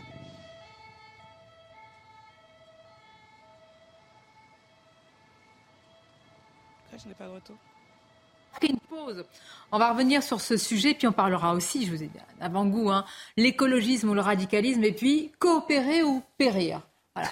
Il n'y a pas le choix. C'est le chef de l'ONU. Oui, pardon, euh, pardon de vous le dire à l'heure du déjeuner. Euh, enfin, il, peut avoir raison, euh, Sonia voilà, euh, si on continue comme ça. Aussi, hein. Comment Il peut être très anxiogène aussi. Hein. Oui, mais à un moment donné, euh, dans la situation dans laquelle on est, ça fait huit années de suite qu'il y a du réchauffement. Donc on, va vous annoncer. On continue à installer des centrales à charbon en Chine, en oh, Inde, etc. Tant que M. Guterres ne bloque pas le périph'. Donc, euh, Tout peut arriver. Et on reviendra sur l'enduro, parce que j'ai d'autres oh, choses à dire. Là, vous bloquez l'antenne, comme les écologistes alors je dois rendre... Je vais sortir ma banderole aussi, moi. Non à la censure. Attention, à tout de suite. Une courte pause et on se retrouve.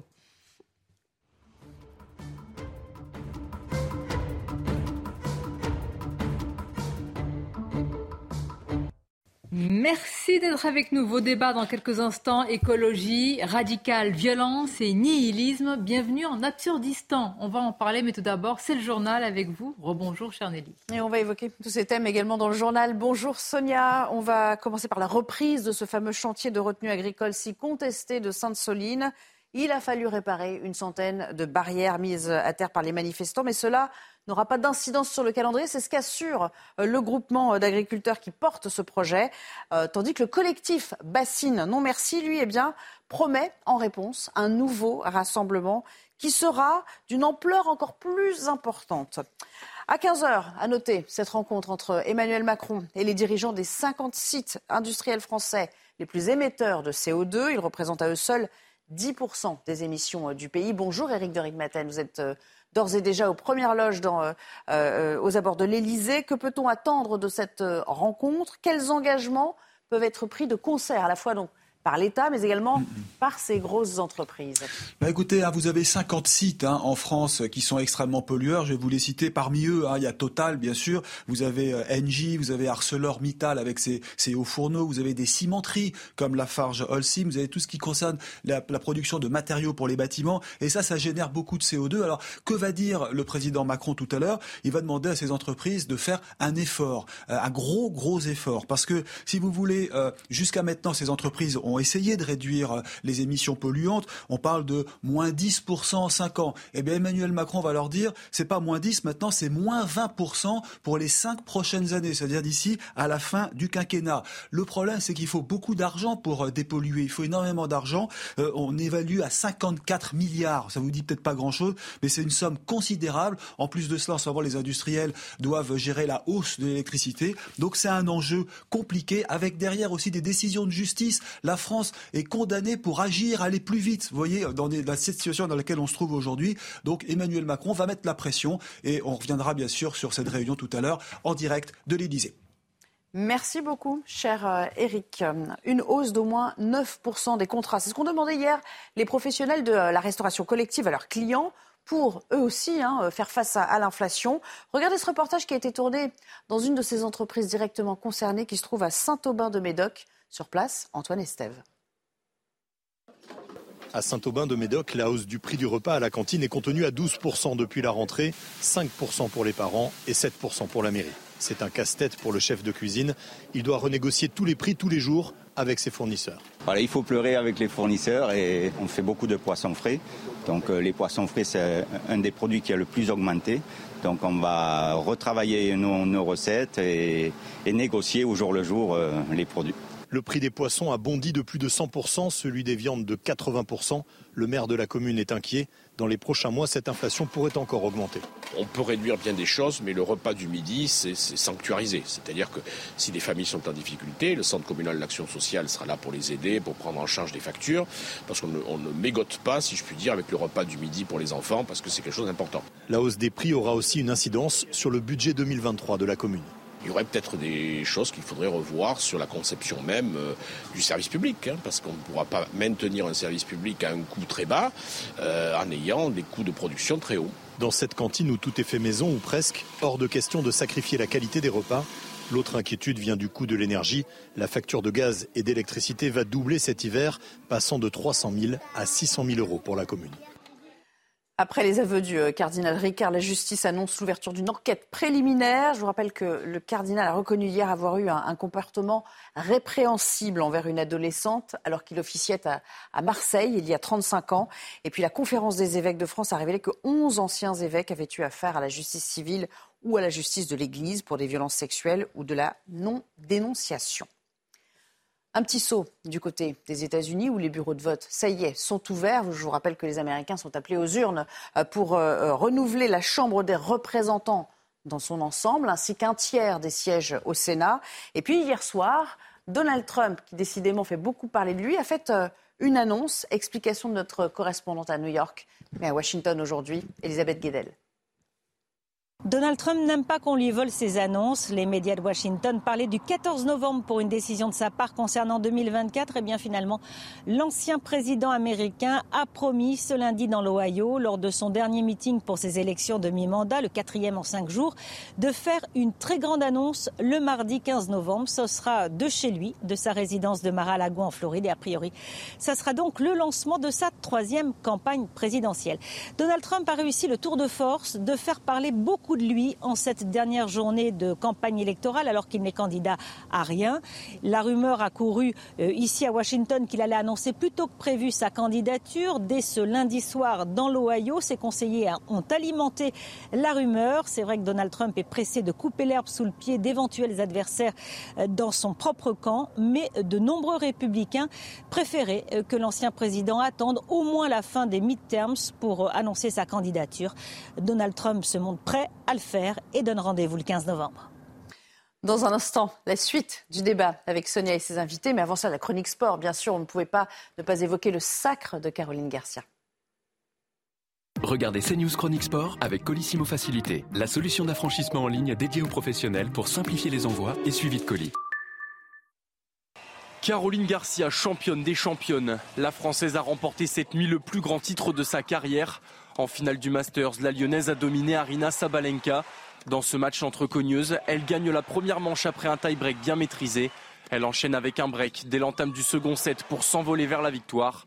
Impressionnante au service, Garcia n'a concédé aucune balle de break de la rencontre. Succès 7-6-6-4 face à la Biélorusse.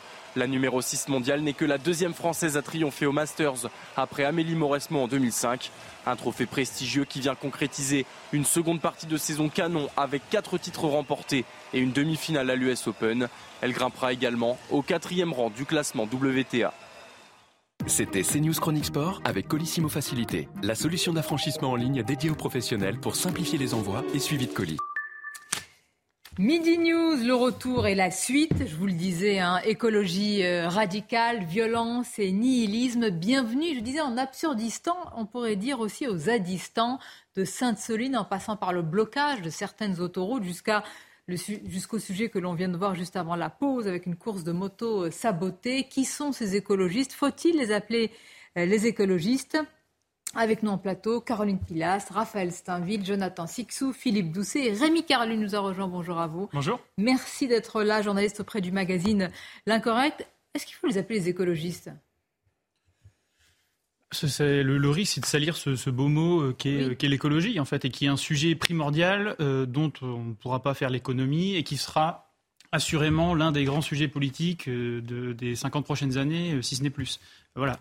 Une fois qu'on a dit ça, euh, on peut s'interroger effectivement sur ces individus qui sont sociologiquement toujours les mêmes, issus d'une certaine bourgeoisie, euh, woke, euh, des centres urbains, qui a fait les mêmes études, c'est-à-dire sociologie, sciences politiques, etc., qui se, meut aujourd'hui à trouver son, nouveau sacré dans, ce, un radicalisme, dans une revendication, une utilisation faite de la violence. Et là, je crois que très clairement, on est face à un sacré, à un nouveau sacré, c'est-à-dire que Dieu est parti. Euh, et euh, dans, le, enfin, dans les cercles catholiques, on réfléchit à ça depuis longtemps, à savoir quand Dieu disparaît, eh ben, il est nécessairement remplacé par quelque chose d'autre. Aujourd'hui, le nouveau Dieu, c'est Gaïa, c'est la nature. et cette, ce nouveau Dieu, ce nouveau sacré, justifie toutes ces des violences, justifie ces mobilisations, justifie. Alors tout, justifie tout et n'importe quoi, même une forme de confusion mentale. Alors la rhétorique, on n'en parle pas. Moi, je me souviens d'une banderole qu'ils avaient affichée à Sainte-Soline, c'était No Passaran. Bah, quand même. Oui, oui, oui, C'est-à-dire qu'on assimile les agriculteurs à des fascistes en réalité. Oui, oui, mais euh, enfin, euh, dans, le, vous avez raison de, parler de, confusion mentale et, c'est-à-dire qu'on on est typiquement dans la période euh, et face au discours apolitique, apocalyptique, dans quelque chose qui qu'on a connu dans l'histoire de l'humanité, c'est-à-dire que dans toutes les périodes un peu millénaristes, surgit ce genre de courant où euh, la raison euh, a été totalement évacuée au profit de, de croyances. moi, il y a quelque chose qui me sidère dans le discours qui, qui, nous est servi et par nos dirigeants et par les militants écologistes. C'est, ça fait des années que ça dure. Moi, je me souviens, il faut toujours se replonger dans les archives de l'INA. En, en juin 89, c'était sur Antenne 2 à l'époque, Henri Sagné qui, qui nous expliquait que le au commissariat au développement euh, de, l'ONU euh, avertissait des risques de, submersion des Seychelles, des Maldives, du Bangladesh. Euh, et c'était prévu pour dans dix ans. Et en fait, ce discours je ne dis pas qu'il n'y a pas des raisons de s'inquiéter euh, des dérèglements climatiques, mais en revanche, le discours euh, qui, voudrait euh, nous annoncer la fin du monde comme étant imminente provoque ce genre de, de, réflexe totalement irrationnel. On va, parler, on va parler tout à l'heure des propos du chef de, de l'ONU, totalement apocalyptique. C'est de dire au nom du, du bien, pour votre bien, parce qu'à partir de là, enfin, il n'y a plus de débat. Quand on vous dit c'est pour vous sauver, c'est au nom du bien, vous pouvez même pas émettre un argument. Il s'agit évidemment de ne pas remettre en cause ni un changement climatique, ni un réchauffement climatique, mais vous pouvez même pas émettre un argument face à ces gens parce qu'ils vont tout de suite vous qualifier de fascistes. Le débat ne peut pas avoir lieu puisque eux le font au nom du bien. C'est comme vous êtes le mal. le, débat, il vous êtes le mal d'ailleurs. Pardon bah, Vous êtes le mal pour eux. Vous l'écrivez oui, enfin, je sais pas Surtout si je vous mal, en particulier. bien, mais peu, peu importe. blanc, en tout cas. Euh, il, y a, il, y a, deux choses. Un, il y a euh, la question de euh, quand on évoque la question de l'enduro euh, qui s'est passé un instant. En même temps, il faut aussi la responsabilité de l'État. C'est une zone Natura 2000. Une zone Natura 2000, c'est une zone qui est protégée. On autorise. Moi, j'aime beaucoup l'enduro. J'en ai pratiqué quand j'étais plus jeune. Euh, mais on ne fait pas obligatoirement des courses d'enduro dans une zone Natura 2000 qui est censée être protégée. Il y a une, conséquence par rapport à ça. Donc ça, c'est une chose. Je suis pas évidemment d'accord avec ce qu'on voit derrière. Je suis pas sûr que ça aide à la à la pédagogie de l'écologie euh, de bloquer le périphérique euh, vu le niveau par rapport à ça. Donc, après, il faut pas sous-estimer parce que derrière, il y a quand même cette difficulté, les difficultés autour de l'écologie qui sont Je sais, je sais, mais je ne vais pas parler de l'écologie. Je sais bien, on n'a pas les solutions. Il y a d'énormes bah, efforts à faire. Moi, ce qui m'intéresse là, c'est ce, cette euh, radicalité. C'est en fait une logique révolutionnaire qui repose en fait sur, euh, comment dire, sur un discours apocalyptique. Vous avez logique révolutionnaire, discours apocalyptique, donc tout mais est parce permis. qu'en même temps, quand vous regardez les choses objectivement, quand vous regardez un peu les choses objectivement, vous avez un effondrement euh, de la biodiversité. mais attendez, mais pardonnez-moi, euh, il y a un effondrement de l'intelligence, là, surtout. Il y a un effondrement de la rationalité, là. Vous pouvez être en désaccord effondrement avec les de- modes de d'action. tout. Moi, Je ce suis qui pas- Rassurez-moi. Est-ce qu'il y a encore un peu de rationalité sur ce plateau Oui, Sonia, On va vous coller à la, glu. Je sais, mais je termine mon propos parce que je suis un peu tout seul sur ce plateau. Ah, euh, voilà. Ah, vous êtes le seul Je défends écologiste. La question de l'écologie par Ah bon rapport à ça. Alors ça, ah, ah là je m'inscris en faux. pays où on est plus choqué par le fait qu'il y ait des jeunes qui collent une tête contre un euh, Ah bah, tableau ah non, c'est pareil, que quand c'est pas Total va aller, massacrer euh, une zone de biotope en Ouganda. Mais Il faut quand même se poser la question. Moi, ce qui m'inquiète, c'est le dérèglement intellectuel que- auquel on assiste. Euh, c'est dramatique.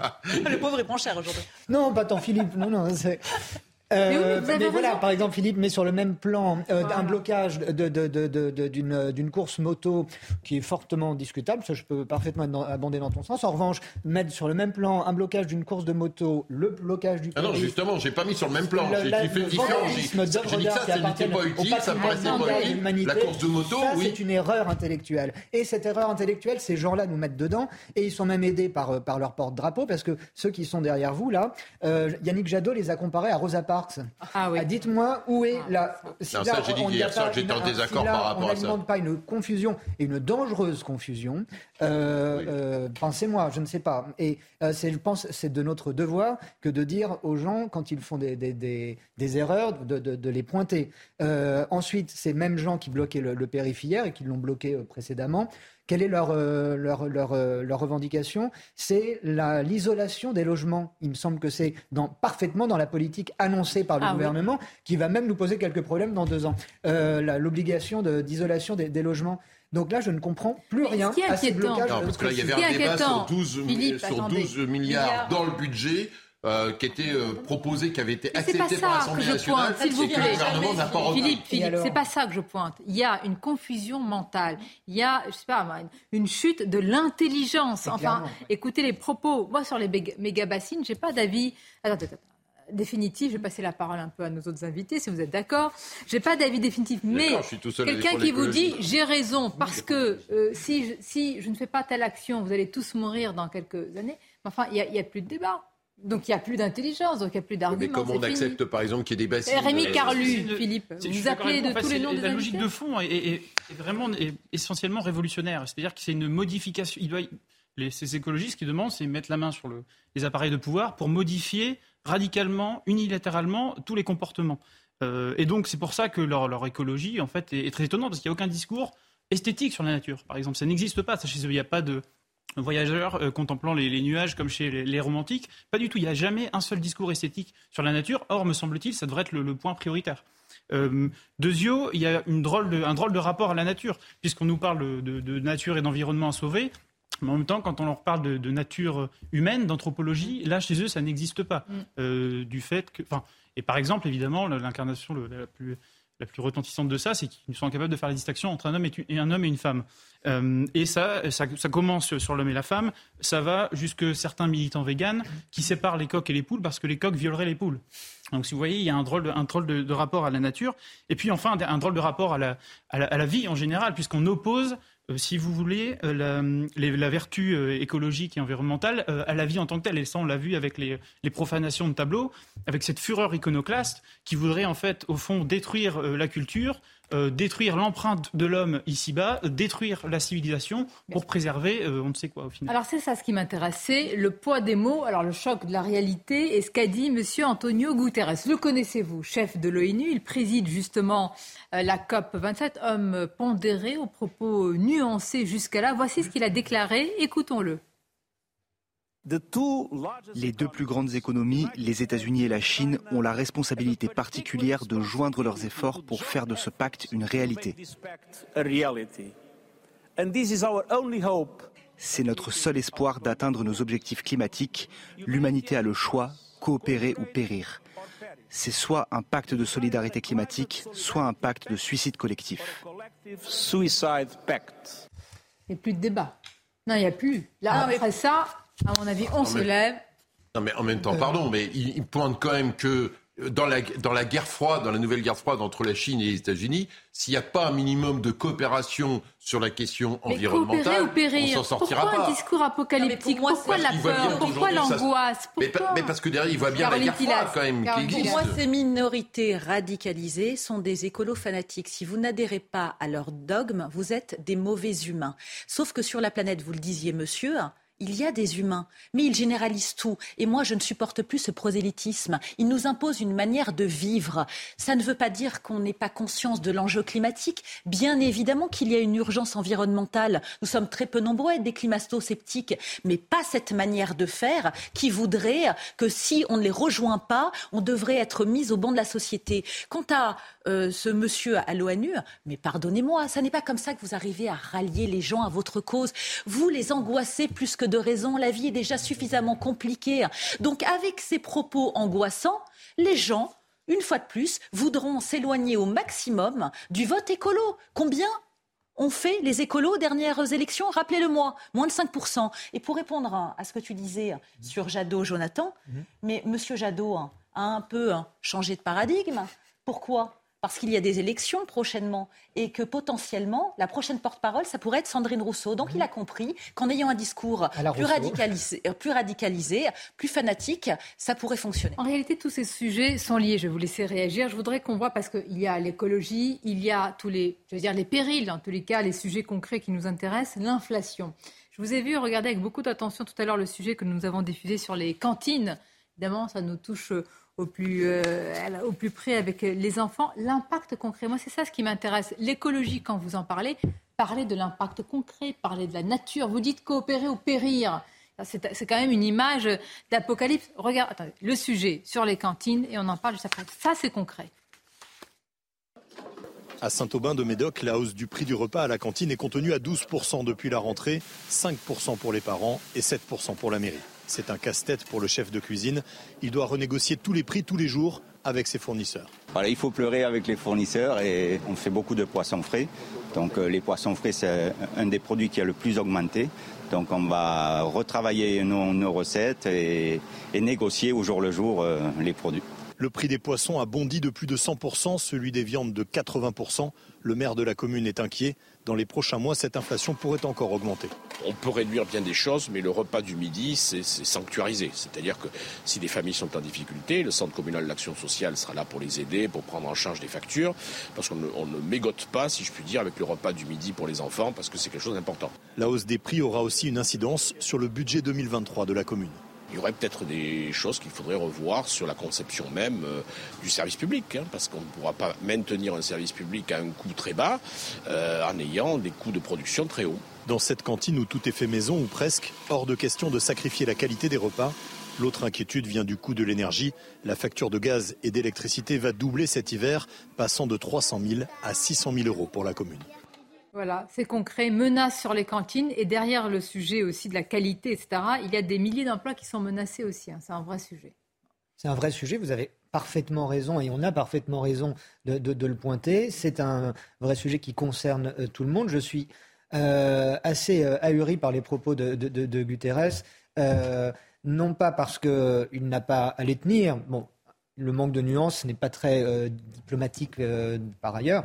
Euh, mais je n'ai pas entendu M. Guterres euh, réagir à l'annonce des Jeux Olympiques d'hiver en Arabie Saoudite en 2029, par exemple. Vous dire qu'il y a des choses à géométrie Vraisemblablement, on ne peut pas tout critiquer, on ne peut pas tout condamner. On pointe la Chine à juste titre et, les États-Unis, mais tant qu'on fera de la Chine l'atelier du monde, euh, ça ne pourra être que le premier émetteur. Et en même temps, c'est même pas le premier émetteur. Les premiers pays émetteurs, ce sont les, précisément les Émirats arabes, les monarchies d'Arabie on leur tape sur les doigts, ces gens-là On leur dit euh, euh, soyez un, peu plus écolo à ma connaissance, pas vraiment. Donc, si vous voulez, c'est ce discours. Et puis, on apprend qu'Emmanuel Macron va demander euh, à des 50 entreprises qui émettent le plus de, polluants en France de faire un, plan à 52, 54 milliards, alors que la France est l'un des pays qui pollue déjà le moins au monde. J'ai du mal à comprendre la logique de nos dirigeants. S'il y en a une. Vous avez raison. Et que ce soit l'écologie, l'inflation, c'est lié quand même à la situation, c'est toujours les mêmes qui payent. C'est le cas. Hein. On le voit là pour les cantines. Ce sont c'est souvent la double peine pour euh, ces Français alors, et ces populations, mais là en l'occurrence nous sommes en France, ces classes populaires qui ont à qui on a dit il y a quelques années acheter diesel, ils ont acheté diesel, à qui on va dire acheter électrique, et puis dans quelques années on va dire mais surtout pas, etc. Enfin, on marche sur la tête. Ce sont toujours les mêmes qui payent. Et c'est toujours les mêmes qui payent. Exactement. Vous voulez rajouter quelque chose? Je voulais, réagir rapidement à la déclaration de M. Guterres. Moi, je ne suis pas scandalisé outre mesure par ce qu'il a dit, parce que je pense qu'on a une réception très française de ce qu'il dit. Nous, on est très sensible à la question de l'écologie depuis assez longtemps.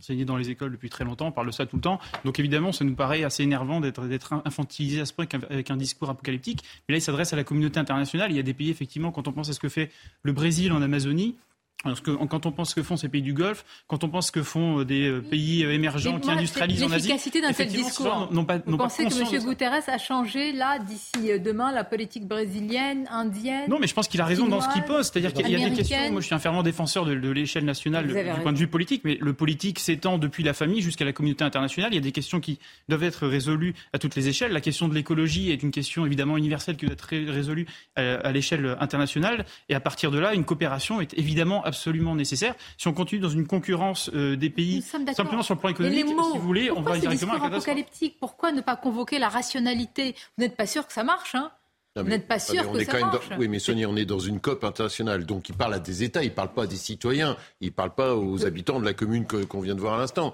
Il, parle à des, à des chefs d'État. Et aux chefs d'État, il constate aujourd'hui que du fait de la conflictualité en augmentation dans le monde, et que cette dimension écologique doit être au-dessus comme ça vient d'être dit à l'instant, parce qu'autrement, si la Chine continue à se développer avec ses centrales à charbon, les trois plus gros pollueurs, c'est Chine, et Mais vous croyez que la Chine tremble quand M. Guterres non, parle Non, je ne pense pas qu'elle tremble. La Chine ne tremble pas. Mais, c'est ça que je vous dis. Il, est aussi dans son rôle d'essayer d'avoir de mettre tout le monde autour de la table. Alors, juste, juste peut-être un dernier mot. En fait, ce qu'on constate, c'est qu'aujourd'hui, l'écologisme est devenu une sorte de nouveau totalitarisme et qui va contre les démocraties. En tout cas, euh, à l'échelle nationale euh, la réception des discours euh, écologistes s'impose, mais de manière euh, tellement forte dans les opinions publiques que, que, ça va à l'encontre même des débats à l'Assemblée. Quel sera son...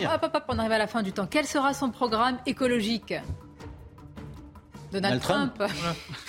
ça, va, aller vite. Ça va aller vite. C'est comme, pour Bernard Bolsonaro. Attendez, incroyable ce qui se passe aux États-Unis parce que c'est quand même un, showman. Hein. Il n'a pas encore annoncé que tout le monde ne parle que de son annonce, qui n'est pas une surprise.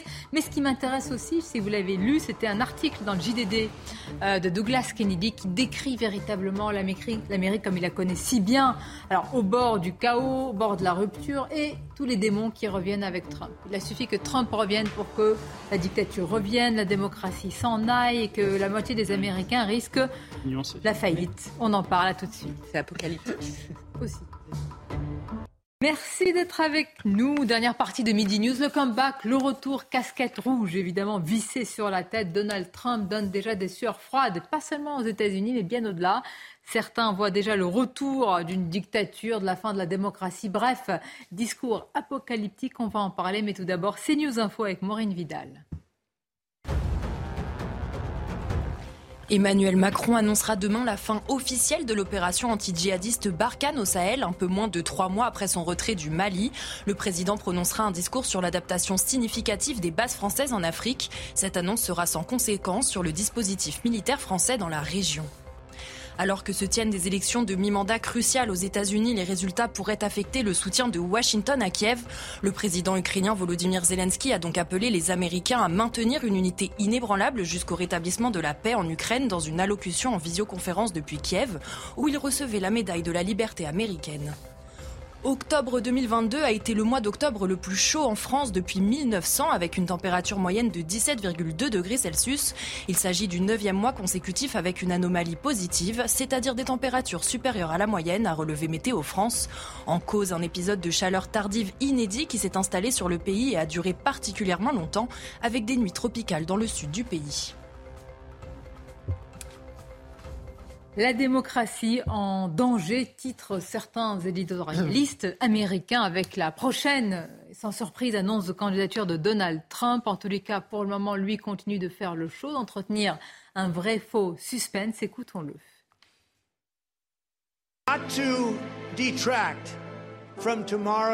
Pour ne pas perturber l'élection très importante qui arrive, qui est un scrutin pour le salut du pays,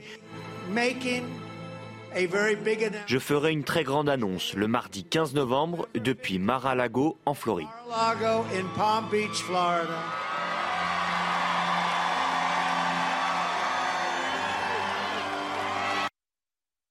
Il faut reconnaître qu'il y a un, talent dans la scénarisation de la candidature. C'est Hollywood. C'est un black, c'est un bloc. Black Friday. Oui, Black Friday, évidemment. Black Bloc, euh, traumatisé par les Black Blocs, Sonia. Tout le monde en parle. Mais ce qui m'intéresse, moi, c'est les réactions. Euh, avant ça, vous avez vu, euh, Trump est-il un dictateur? La démocratie en danger Comme si ce n'était pas les Américains qui allaient voter encore une fois. Évidemment que ce sont les Américains qui, vont voter encore une fois, et c'est bien ça qui ennuie beaucoup de commentateurs. Euh, rappelez-vous que l'année de l'élection de Donald Trump, François Hollande avait, quelques jours avant le, scrutin, déjà félicité Hillary Clinton pour sa victoire. Mais euh, il y a un refus. Il sent les choses. Ah oui, ça, a été la marque de sa présidence.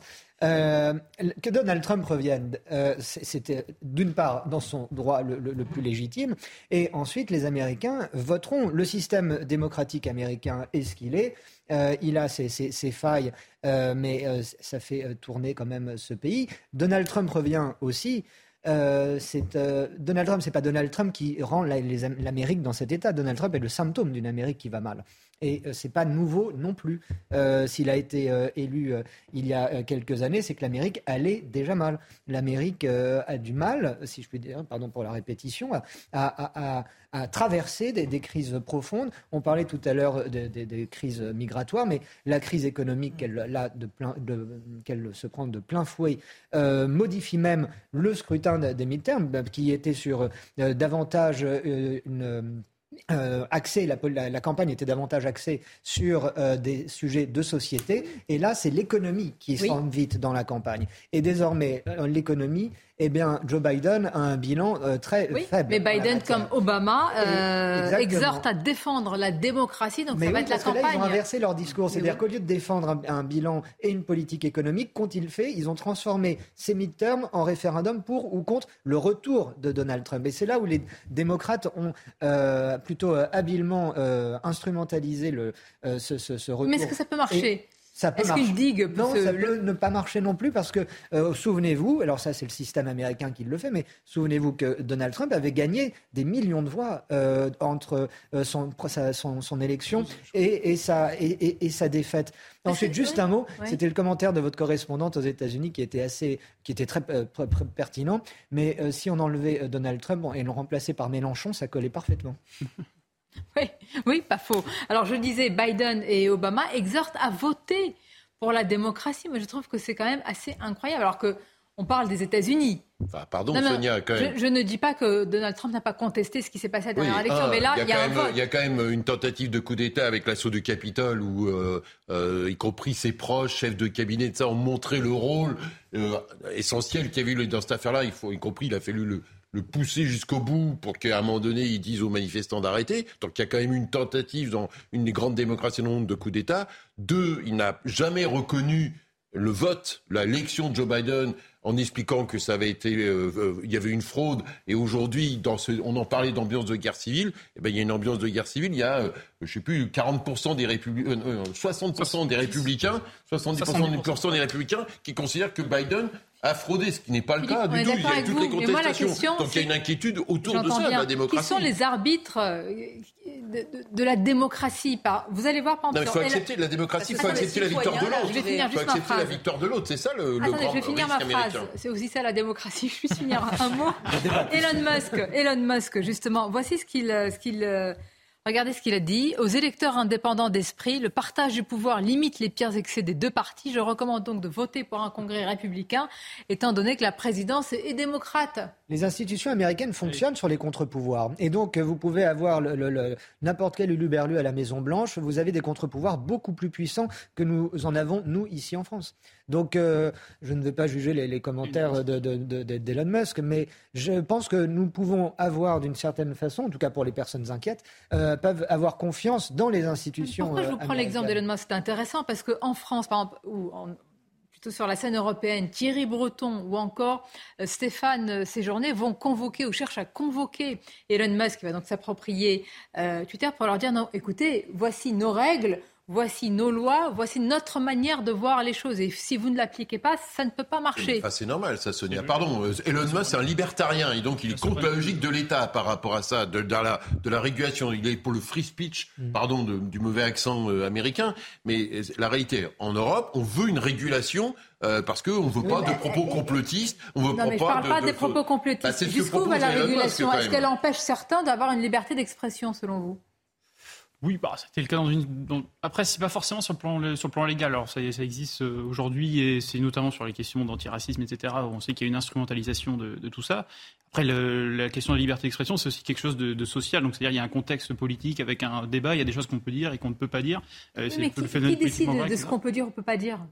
Si vous voulez, après ça, c'est un, un, cadre légal qui, qui, est posé. Moi, ce que, je voudrais juste revenir sur Trump euh, rapidement. Ce qui est fascinant, c'est de voir à quel point il a donc ils rompt complètement avec une tradition anglo-saxonne de la responsabilité, c'est-à-dire quand on perd, on se retire. Globalement, ils rompt complètement avec ça pour, pour revenir et retenter sa chance. Et surtout, ce qui est fascinant de voir, c'est un peu à l'instar de ce qu'a fait Sarkozy avec la droite française pendant longtemps. Il a mis la main complètement sur le parti. Quand même, il est plus là, il a placé ses hommes. Je crois que c'est sa rhétorique donc sur la contestation de la précédente élection qui l'a emporté. Je crois que sur les près de 600 candidats républicains, il y en a 300 qui ont euh, plus ou moins dit effectivement qui contestaient euh, l'élection, qui pensaient qu'il y avait eu un trucage. Les électeurs républicains aussi 70% effectivement qui contestent la dernière élection. Donc il a vraiment, si vous voulez, après on peut juger ça euh, bon ou mauvais ou vrai ou faux, mais ce qui est sûr, c'est qu'il a vraiment tiré le Parti républicain sur sa ligne, et c'est pour ça que cette, cette annonce en fait est, est vraiment euh, est, ironique parce que il, annonce pour pas pour pas gâcher le, grand événement d'aujourd'hui, j'annonce un énorme événement dans deux jours. ce qui est ridicule, c'est pour imprimer évidemment sa marque, et on voit bien que c'est lui aujourd'hui qui tient complètement la. On va rappeler le contexte et vous réagirez, réagirez juste après Caroline Pilas de cette annonce vrai faux suspense avec notre correspondante qui est à Washington, Elisabeth Guedel. Donald Trump n'aime pas qu'on lui vole ses annonces. Les médias de Washington parlaient du 14 novembre pour une décision de sa part concernant 2024. Et bien finalement, l'ancien président américain a promis ce lundi dans l'Ohio, lors de son dernier meeting pour ses élections de mi-mandat, le quatrième en cinq jours, de faire une très grande annonce le mardi 15 novembre. Ce sera de chez lui, de sa résidence de Mar-a-Lago en Floride. Et a priori, ça sera donc le lancement de sa troisième campagne présidentielle. Donald Trump a réussi le tour de force de faire parler beaucoup de lui en cette dernière journée de campagne électorale alors qu'il n'est candidat à rien. La rumeur a couru euh, ici à Washington qu'il allait annoncer plus tôt que prévu sa candidature. Dès ce lundi soir dans l'Ohio, ses conseillers ont alimenté la rumeur. C'est vrai que Donald Trump est pressé de couper l'herbe sous le pied d'éventuels adversaires euh, dans son propre camp, mais de nombreux républicains préféraient euh, que l'ancien président attende au moins la fin des midterms pour annoncer sa candidature.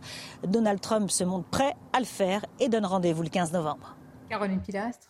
Donald Trump Picture Presents, la future élection euh, pour la présidentielle des Républicains. Quel suspense.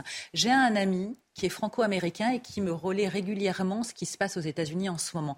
Tu le disais, hein, Jonathan, il y a un clivage comme rarement en fait. Et c'est lié au focus de la Covid.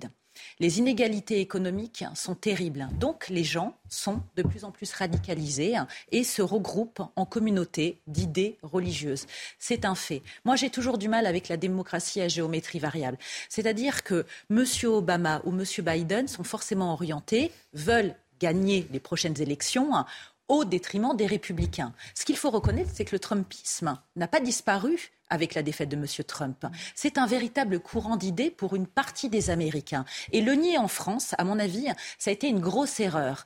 Parce que c'est facile, euh, du point de vue de l'intelligentsia médiatico-politique, de passer son temps à fustiger M. Trump, ainsi que ses électeurs, qui, pour eux, ont raison d'agir de la sorte, de penser de la sorte, même si, voilà, je ne suis pas son avocate une fois de plus, que l'on apprécie ou pas Trump, quoi qu'il en soit, le courant va perdurer et on voit bien qu'il est apprécié encore par une grande manne des républicains. Mais je, fais le parallèle avec Elon Musk et le rachat de Twitter, c'est très important parce que qu'est-ce qu'on reproche à Elon Musk? On dit mais vous allez réorienter le, réseau social, mais je rappelle quand même que sur ce réseau social qui est Twitter, il y a des comptes qui sont suspendus, il y a des comptes qui sautent, il y en a qui sont aussi censurés pour de bonnes ou de mauvaises raisons. Moi, la question, c'est qui décide Qui est l'arbitre de l'élégance des élégances de la démocratie et de ce qui peut se dire ou pas. En tout cas, ça ne choquait personne euh, lorsque euh, Donald Trump a été radié euh, à vie de, Twitter et personne n'a brandi la démocratie et la, liberté d'expression muselée lorsque Donald Trump, à l'époque, a été, a été radié de, Twitter. Donc on voit qu'il y, a effectivement des, des, politiques et des, des des communications à géométrie variable en fonction de, et, de, et des patrons de Twitter et des, personnes qui, à qui on oppose euh, ce, ce, muselage des, des, opinions. Après, pour en revenir encore à, cette, à, ces, à ces élections, votre correspondant disait que, que Donald Trump est aujourd'hui candidat à rien, mais en fait, quand on a regardé euh, attentivement cette campagne, il était omniprésent, il était candidat à tout. C'était candidat à faire des meetings, candidat à faire n'importe quelle émission de télévision et pas seulement sur les grandes chaînes. Donc en fait, la campagne a déjà commencé, on l'aura bien compris. Et euh, de l'attente des résultats et de l'annonce de Donald Trump, euh, il y a deux choses, il y a deux éléments. C'est-à-dire que, euh, en fonction des résultats, s'il a, s'il obtient la majorité à la Chambre et au Sénat, euh, son annonce sera effectivement immédiate le 15, le 15 novembre. Et sinon, il repoussera. Il aura encore deux ans pour prospérer sur l'échec, notamment économique, de Joe Biden, parce que l'un des principaux ressorts de, cette élection aujourd'hui, vous avez d'un côté Joe Biden qui essaye de faire campagne sur l'anti-Trumpisme et de l'autre côté, euh, Donald Trump, euh, alors même que les, les, médias, notamment français, ont voulu faire polariser sur euh, un débat sur l'avortement, un débat sur les armes, la vérité, c'est que les Américains, aujourd'hui, c'est d'abord l'inflation, le, fait de savoir s'ils vont pouvoir payer tel prix à, la pompe plutôt que tel autre. Euh, c'est euh, la mamie de l'Ohio qui euh, ne peut plus s'acheter un dentier et qui voit Joe Biden déverser des milliards pour l'Ukraine. La question de l'argument de Biden et Obama et l'argument aussi, vous voyez, je vous rapproche des grands, est-il porteur quand il parle de la démocratie, quand certains n'arrivent plus à se chauffer, certains n'arrivent plus à manger, n'arrivent plus à habiller leurs enfants, leurs petits-enfants Moi, je me demande comment on peut être à ce point déconnecté, même dans une campagne, pour dire ne votez pas pour un tel ou un tel.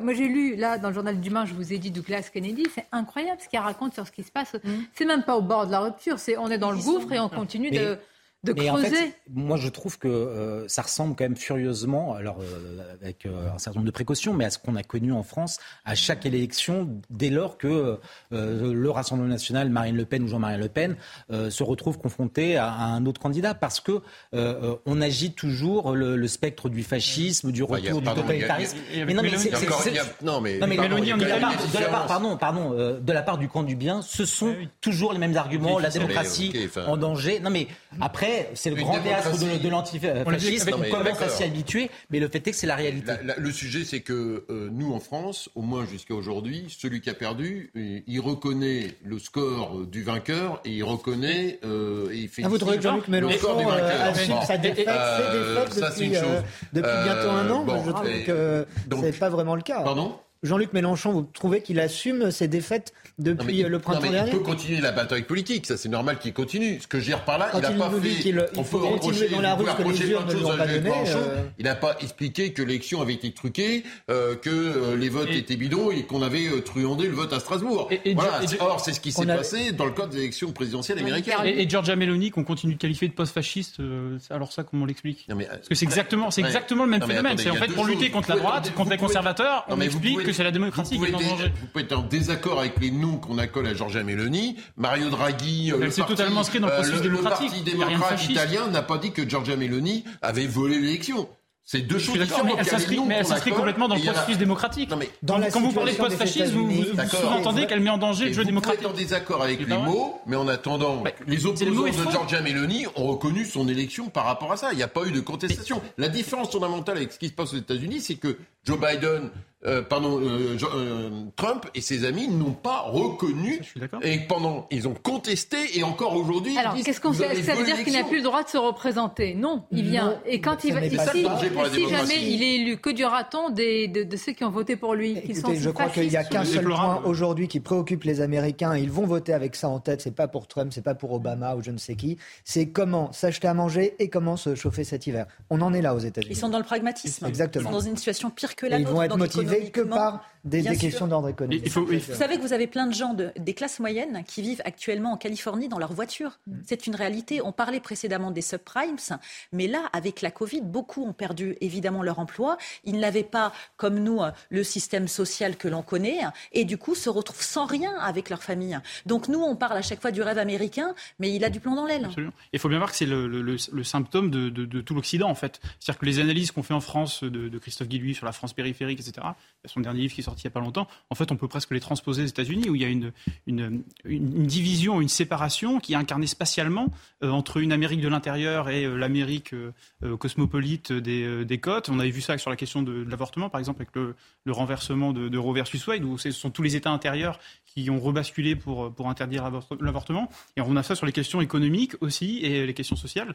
Et donc Trump est vraiment l'incarnation, lui, de cette, cette petite, cette Amérique de l'intérieur, si vous voulez, qui ne veut pas mourir, d'après la, formule consacrée. Et c'est vraiment l'incarnation, en fait, d'un phénomène qui touche tout l'Occident. On verra quelles seront les, conséquences, déjà ce qui va se passer et quelles leçons on va en tirer. Merci à vous pour ce débat animé. Merci pour ces deux heures. C'est un plaisir de vous avoir tous autour de cette table. Restez avec nous si vous le voulez bien. Évidemment, vos émissions se poursuivent sur CNews et à demain avec plaisir.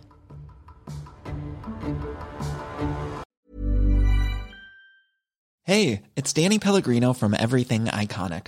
Ready to upgrade your style game without blowing your budget? Check out Quince. They've got all the good stuff, shirts and polos, activewear and fine leather goods, all at 50 to 80% less than other high-end brands. And the best part? They're all about safe, ethical, and responsible manufacturing.